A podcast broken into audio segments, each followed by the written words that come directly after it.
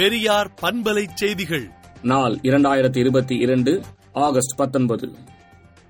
தமிழ்நாட்டில் காலொன்ற R S S வைத்துள்ள அடுக்கடுக்கான திட்டங்கள் மூலம் திமுக தலைமையிலான திராவிட மாடல் அரசை குறிவைக்கிறார்கள் என்றும் சமூக நீதி மதசார்பின்மையை காப்பாற்ற வேண்டிய முக்கிய தருணம் இது என்றும் திராவிடர் கழக தலைவர் ஆசிரியர் கி. வீரமணி அறிக்கை விடுத்துள்ளார்.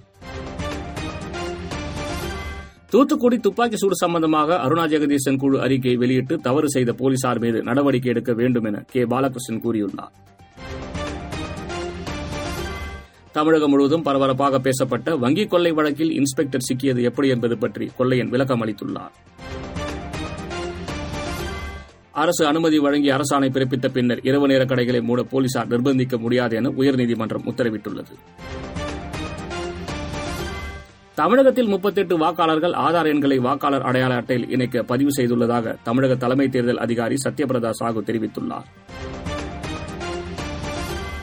கூடுதல் கட்டணம் வசூலித்த தொள்ளாயிரத்து ஐம்பத்து மூன்று தனியார் பேருந்துகள் மீது நடவடிக்கை எடுக்கப்பட்டு ரூபாய் பதினோரு லட்சம் அபராதம் வசூலிக்கப்பட்டுள்ளது என்று போக்குவரத்து துறை அமைச்சர் சிவசங்கர் தெரிவித்துள்ளார்.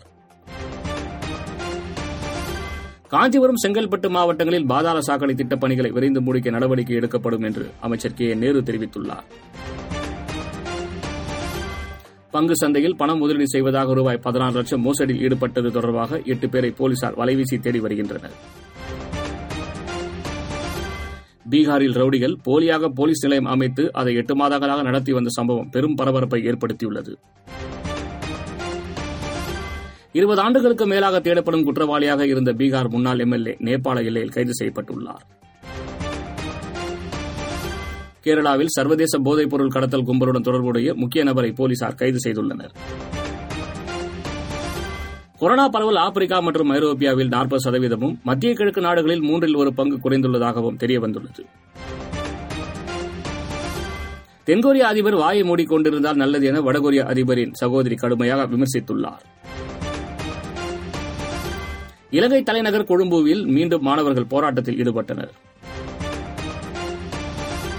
படைகளை திரும்பப் பெறாமல் ரஷ்யாவுடன் எந்த அமைதி பேச்சுவார்த்தையும் உக்ரைன் நடத்தாது என ஜெலன்ஸ்கி தெரிவித்துவிட்டதாக தகவல்கள் வெளியாகியுள்ளன.